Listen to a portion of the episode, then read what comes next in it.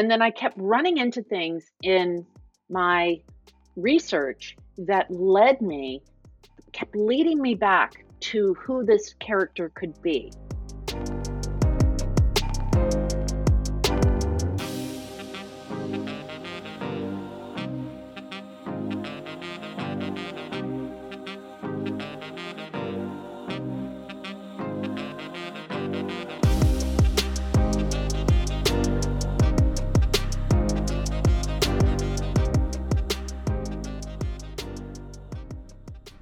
Hello, and welcome to History Through Fiction, the podcast.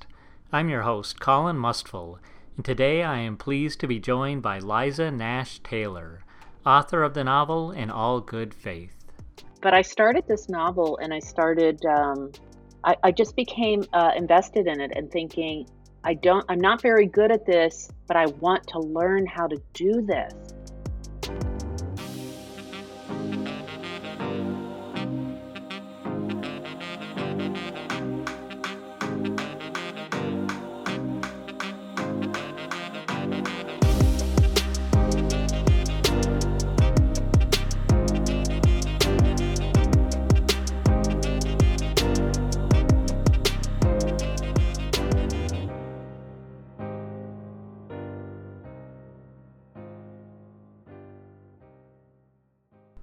Liza Nash Taylor lives at historic Keswick Farm in Keswick, Virginia, with her family and dogs. The farm, which was built in 1825, is a setting for both her novels, Etiquette for Runaways and her latest, In All Good Faith. After receiving a BA in Fine Art from Mary Baldwin College and working in the fashion industry, in 2018 Taylor completed the MFA program at Vermont College of Fine Art and was named a Hawthornden International Fellow. In 2016, she was the winner of the San Miguel Writers Conference Fiction Prize. Her short stories have appeared in Microchondria 2, an anthology by the Harvard Bookstore, Gargoyle Magazine, and others. Today, I'll be talking to her about her novel, In All Good Faith. So, first, I'd like to ask you about America in 1932. We, we all know about the Great Depression, but can you talk a little bit about the specific issues that Americans were facing in 1932? Sure. Uh, when I, I, I knew in starting this story that I wanted to continue um, the story of my main character from my first book, and that first book was set in 1925. I wanted to continue Mae Marshall's story during the Great Depression, so I chose. I, I knew that the Depression, you know, I had a 10 year period basically to work in, and I had to narrow down what year I would start. Um, and both books are set in the old farmhouse where I live in Virginia, where I'm sitting right now. So uh, uh, I knew I wanted the Great Depression, and I couldn't decide on it, on which year to start the book. So I started doing research on this area in Virginia during the Depression, and I came across uh, records of an event from the summer of 1932 that I had never heard of before, and it hadn't been taught to me in school. And it was it's the Veterans Bonus March. Um, and I, have you ever heard about that? No, I haven't heard of that. Can you tell us about it? Sure. Um, so, in 1932, in May, there was there was a group of eight World War One veterans, and of course, we're in the depths of the Great Depression. They left Oregon, and they were all destitute. They were determined to walk or hitchhike or ride the rails across the country with the goal of meeting with President Hoover. And they wanted to talk to Hoover to ask him to pay their war bonuses early. And these were certificates that were given to soldiers that were slated to be paid in 1945, sort of like a, a war bond. Uh, and so they made their way across the country and they gathered tremendous support, and the press started following them. And by the time they got to Washington, there were, I don't know, a thousand of them. And by July of 1932, there were 20,000 veterans camping in and around Washington, D.C., and many had brought their families with them and they camped along the riverbanks and they camped in partially demolished office buildings. And through this summer, Hoover refused to meet with any of them. Uh, so that event to me, I thought it was really interesting. Um, and it didn't end well. At the end of July, after a bill being proposed and and voted down, um, the veterans stayed on. A lot of them stayed on because they had nowhere to go. And then at the end of July, Hoover sent Douglas MacArthur in with tear gas and tanks to clear these camps in one night. And they did. So my story, the, the, the plot of the novel of In All Good Faith, imagines taking a 17 year old girl who has anxiety issues and plonking her down in the middle of this bonus march. And then she separated from her father, and we see what happens. So it's a dual narrative, um, continuing Mae Marshall's story in Virginia and then the secondary character, Dorrit Sykes, is 17. She's from Boston. She goes with her father to the bonus march, and uh, then they will connect. Their lives will intersect and affect each other. So that was that was basically once I found that event, that really became this the centerpiece of the whole plot.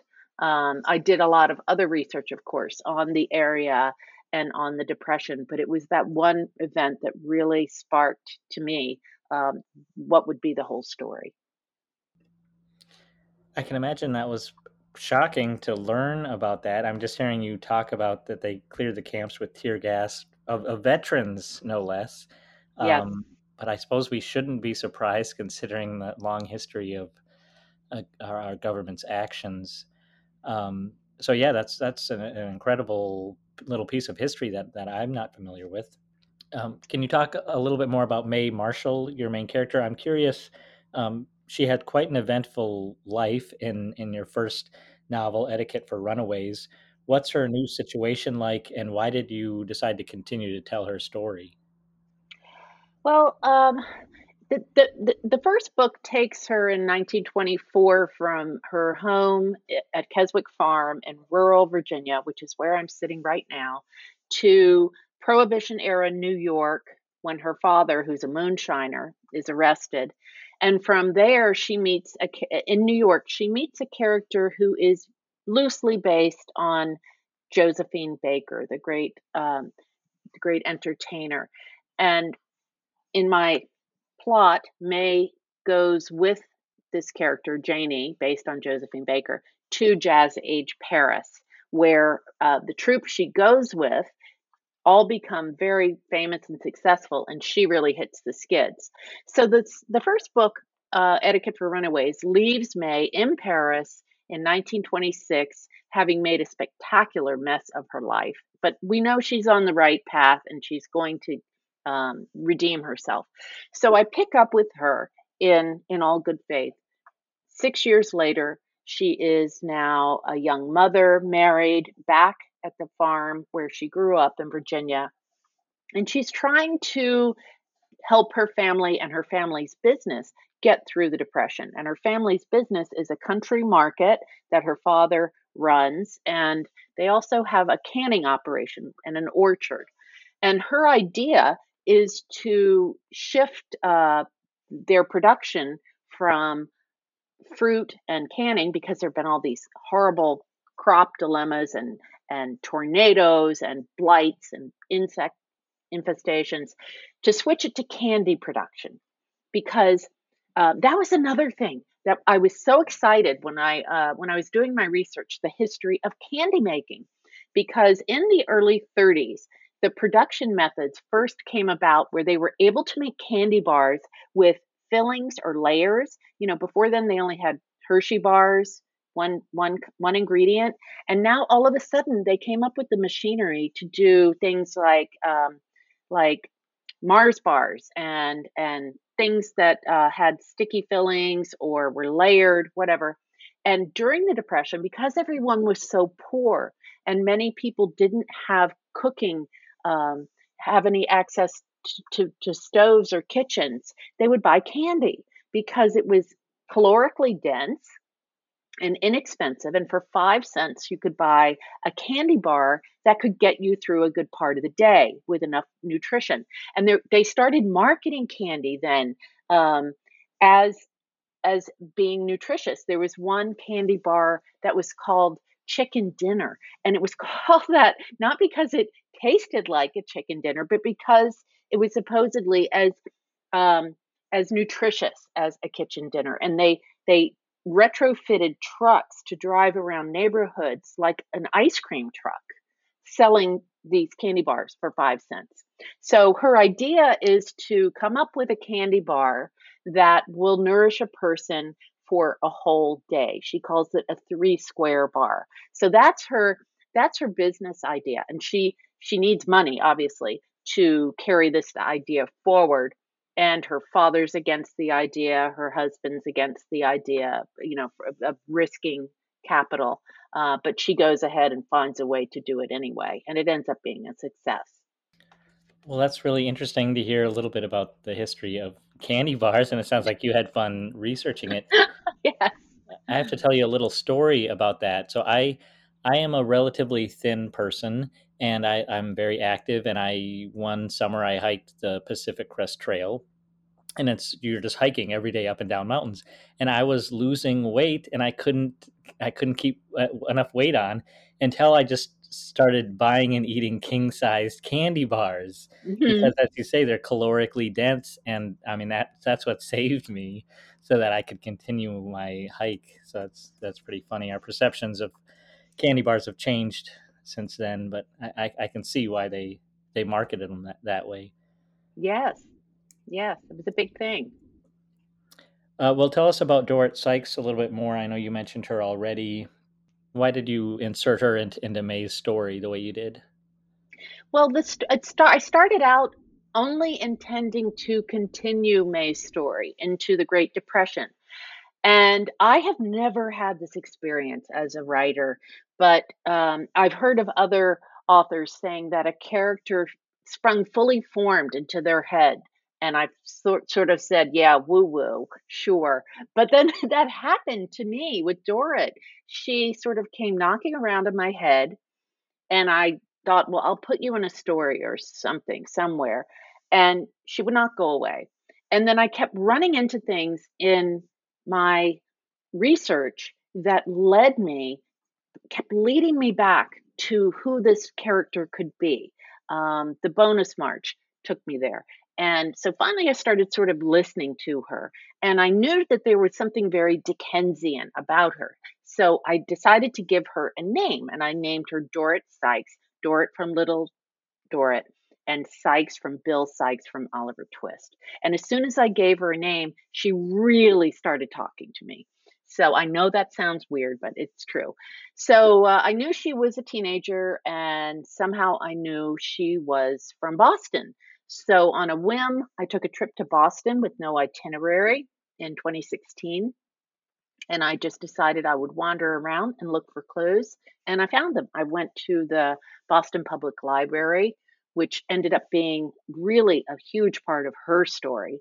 And then once I found out about the bonus march, which was actually after I had decided she was going to be part of this dual narrative, um, then her character really fleshed out because I knew she had been to the bonus march with her father, and I could start. I sort of went backwards, writing her background, uh, and that I knew she had a disability and it turns out that it was anxiety which is something i deal with a lot. Um, but and once i gave her this anxiety disorder and panic attacks she really really came to life. So she just sort of made a place for herself in this story uh, and about halfway through i didn't know when they would meet or why they would meet but she and may meet each other when she leaves the bonus march and rides the rails and ends up in Keswick, Virginia. Um, and from there on, they their stories mesh together. Well, that doesn't sound weird at all. Uh, I talk to a lot of authors, and the, and they have similar experiences. I, would say it's just a, a, fortunate one, really, to have a character come to life for you like that. It is. I've never had it happen, and it hasn't happened since. I wish it would happen with the novel I'm working on now well, may, maybe as you as you keep working on it, someone will will, will appear. Uh, tell us about Keswick Farm, where you are now. You have this unique um, setting that you know you're writing about the place where you live. Um, can you give us a little bit of the history of it and why you decided to incorporate it into your novels? Sure. And I started writing in 20, about 2013. I took a, a writing class when my daughter uh, went away to school, and I was an empty nester, and I had some time. And uh, I I was it was a novel writing class. I had to pick a setting, and I thought, well, um, I'll just set it right here because the house where I live was built about 1825, and it was never a grand house at all. It was a simple farmhouse. But I started thinking, um, I know this house has history. I don't know a lot of its specific history, but I started thinking what would be what would have been a really interesting time to live in this house in Albemarle County, Virginia. And it didn't take long for me to decide that prohibition that that that uh, that would be a really interesting time because there was a lot of moonshining going on in Albemarle County and Franklin County, which is two hours away. Uh, that was called the moonshine capital of the world in during Prohibition, and so uh, and and and the the whole plot of my first book, Etiquette for Runaways, is based on a trial that happened there that was the largest trial in Virginia's history. It was called the Great Moonshine Conspiracy Trial, and there were there was a ring of crooked officials and sheriffs operating in Franklin County that were uh, that were shaking down small time moonshiners for kickback and saying that they would keep them out of jail when in fact the governor of Virginia had told all of these officials lay off the little guys. The jails are too full. The courts are too full. We're only going after the really big moonshiners well these crooked sheriffs kept going you know hitting up the little guys so um, so that whole actual historical event tied into the plot of the first book. So, um, anyway, the area where I live is rural and very pretty, and there are orchards and uh, the little country market that fe- is featured in both books and the post office. Those I can see the post office from where I'm sitting right now. So it was very easy to write about um, the Southwest Mountains that I see out my back door and and and to, to describe as a new writer the the sense of this place and uh, you know what the sunset looks like. So it, it, was a little bit of a cheat because I could just look around me and describe where I was sitting and living. Yeah, and you call it an introvert's heaven, which has, sounds so lovely to me. That's true. It is, and I've gotten to be worse because now that I uh, now that I'm an author, I have an excuse to uh, to tell people I, I'm not leaving the house for the next week or whatever. Um, yeah, it is an introvert's heaven being here. Is it a working farm? Are you doing any kind of farm labor? No, it, it was a big dairy farm at one point. It um, it I don't know what the acreage was, maybe 500, but over time, uh, portions of the property were sold off and when my husband and I bought it about 25 years ago, it was down to seven acres and the farmhouse. So, but we're lucky because we're sort of a postage stamp in the corner of a very large working farm. So, right over my fence, I get to look at my neighbor's cows and the mountains and uh, and a beautiful view that I don't have to maintain. So it, it's it's pretty sweet have you rented it out as an Airbnb? No, you know, we have a cottage on the property, and uh, I I just haven't done that because I have three dogs, and if anyone stayed here, they would have to really be dog people. So uh, no, I haven't tried that yet. Sure, that might be something you you'll have to do because I'm ready to come visit. Uh, great, come stay in the cottage.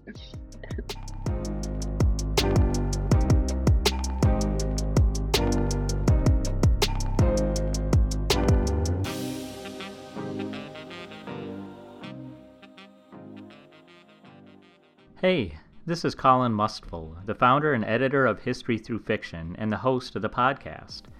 I just wanted to take a quick break to tell you about a thrilling tale of espionage, music, and revolution. It's called The Education of Delhomme Chopin, Sand, and La France by Nancy Burkhalter, and it's a fantastic historical novel set within the political upheaval of the 1848 French Revolution.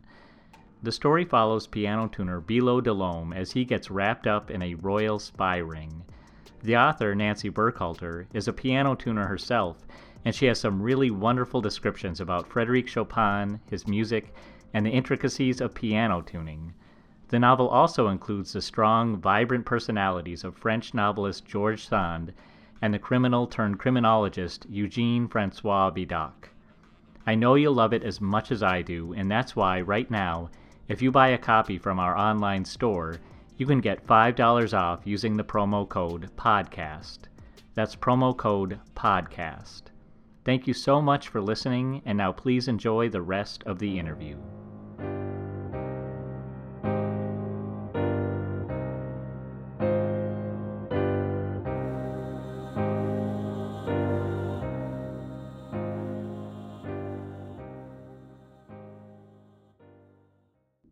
Let's talk about your background. You started out in the the fashion industry. Uh, can you tell us about about that?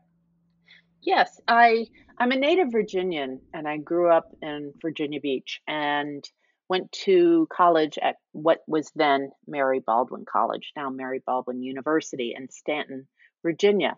And all I really wanted to do was to get into the fashion industry. So uh, I went to, I started graduate school in New York after finishing college uh, at the Fashion Institute of Technology. They had a one year graduate program, and I, I was studying tailoring.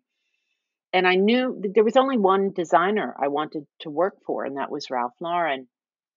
And before I finished that program, I was hired by Ralph Lauren. So I lived in New York. Uh, I lived in the rooming house that my character May lives in in Etiquette for Runaway. She lives there in 1924. I lived there in 1981 when I was a student. And for $75 a week, we got a tiny room that was like a dorm room. And there were hall bathrooms, and you got two meals a day. And uh, young men were not allowed upstairs into your room at all. They could only visit in what we called the beau parlor. So it was uh, it was quite something. But my father felt good about me me living there as a you know 21 year old girl on my own going to going to New York. So um so I I got the job with Ralph Lauren, which was my dream job, and I loved it. But it was extremely demanding, and uh, I did it for about three years, and then I had an opportunity to move to Nantucket Island with my then husband and open a store. So I did that um, for seven years. So little bit of different things. I, I never would have thought at 21 that I'd ever have published two novels. Um, it didn't even, it wasn't even on my radar. How did you then transition into becoming a fiction novelist? Well, when my I, I worked, um, I worked while my children were growing up, and part time and uh, and full time, and I did I did creative things. I was a a photo stylist, and I designed a line of baby clothes and things like that. Um, designed products and did display work, things like that. And then when my youngest went to boarding school, I decided I wanted to go back to school and study literature. So I started taking literature courses, and this was just when online learning was really taking off. And I was so excited because I could take a class from Harvard and I could go and take classes at my local community college. And I would, was sort of on fire with this idea of getting an English degree and, and studying literature. And so, about my third semester in of, of pursuing that, one of the classes that I uh, had a choice of taking was a novel writing course. And that was the one I was telling you about earlier, where uh, we were supposed to start a novel. And that was the first time I ever wrote anything um, creatively. I mean, other than like, you know, fourth grade, really bad poems and things like that. but I started this novel and I started, um, I, I just became uh, invested in it and thinking, I don't, I'm not very good at this, but I want to learn how to do this. And so I start, I took more writing classes and uh, signed up for an MFA program that I started at Vermont College of Fine Arts in 2016, low residency, finished in 2018 and about that same well as soon as i started that program i signed with my first agent. I'd finished my first manuscript. So it's just been you know laser focused sort of since that time well you're pretty good at it now and you have several awards to back that up. Are you surprised by the success you've had? And um, were, was there ever a time where you thought maybe you, you weren't going to figure out this the craft of, of fiction and maybe you made that that you might have made it the wrong choice? Oh sure yes. I mean I, i've a lot of published authors i know um, suffer from imposter syndrome and i know i do um, worrying that oh it was a fluke and um, you know this is not going to happen again and then it did happen again. So um, I, I just feel really grateful that I found something um, as an empty nester that really inspires me and that I'm passionate about, and that you know fills my day with inspiration of, of what I'm going to work on next. And I do feel so fortunate that I have had two books published. It, I tend to focus on, um, I think a lot of people do, on what I could do better um, you know, the next book, I want it to be better. I want it to sell more. I want it to not publish during a pandemic. Um, so that you know, there's always something to look ahead to. But I, I, um, I have been lucky. I've had some lucky breaks, and uh, it's been it's been a great journey so far. Is there any advice or lessons that that you've learned along the way that have really stuck out to you? Um, well, I, I, you know, I was so late coming to this game. Um, so many people were born knowing they wanted to be a writer, and um, I would just encourage aspiring authors to uh, be tenacious, to keep trying to, you know, it only takes one yes. That's because I do a little seminar on on how to get an agent and stuff and to be tenacious, to be open to criticism, to get feedback wherever you can get it, and and just don't give up. And can you tell us what you're working on now? Sure. I'm working on a third novel, a historical novel again, and this one is set in 1952, primarily in Paris. And for this one, I'm really calling on my fashion background. Um, the the actual historical event that is uh, that plays into this plot is the life and death of a French fashion designer named Jacques Fath, and he was at his he was at the height of his career in the early 1950s, along with Christian Dior and Pierre Balmain. The three of them in Paris were just a triumvirate. And Dior, of course, had just launched his new look. Uh, it was a big time in fashion. And Jacques Fath, at the age of 42, died of leukemia. And, uh, and his, he asked his wife to continue to keep the, the house open. And he did three seasons of sketches for lines to be produced after his death.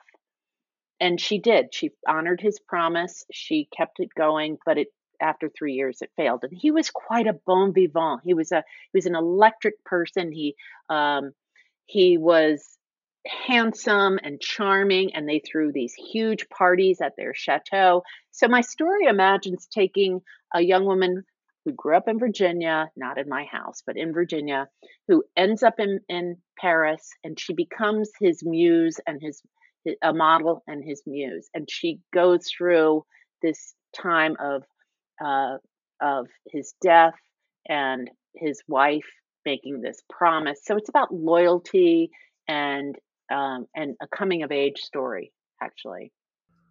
Well, it sounds fascinating, and um, hearing you talk about it actually reminds me of something I, I did want to ask. Um, going back to May, the character in in All Good Faith and Etiquette for Runaways, um, you know, you talked about well, she lives at Keswick Farms, and then she lives in the the dorm where you once lived. Um, is does any b- bit of May or you know these stories now you're you're talking about the fashion industry in Paris? Do you see yourself represented in in that? Do you do you use um, obviously you use your own experience, but is part of you? Do you think in these characters and settings? That's a good question.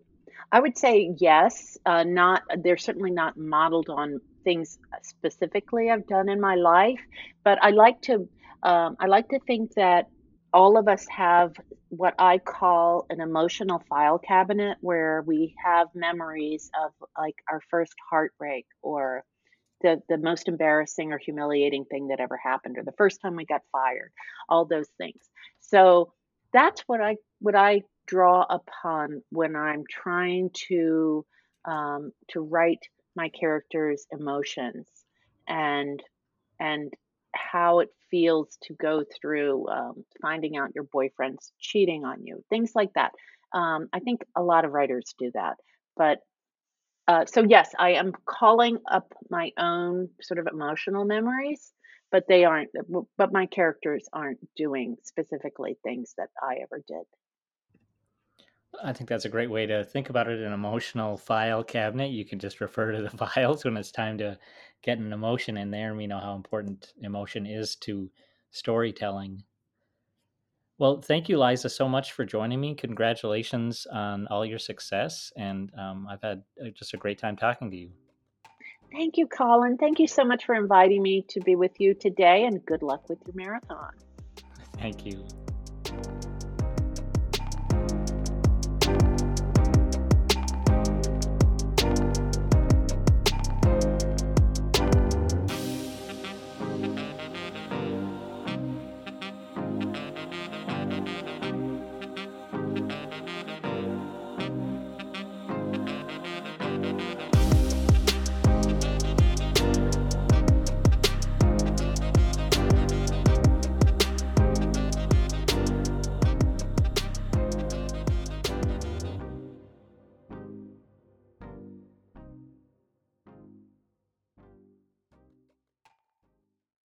And it was it's the Veterans Bonus March. Um, and I have you ever heard about that?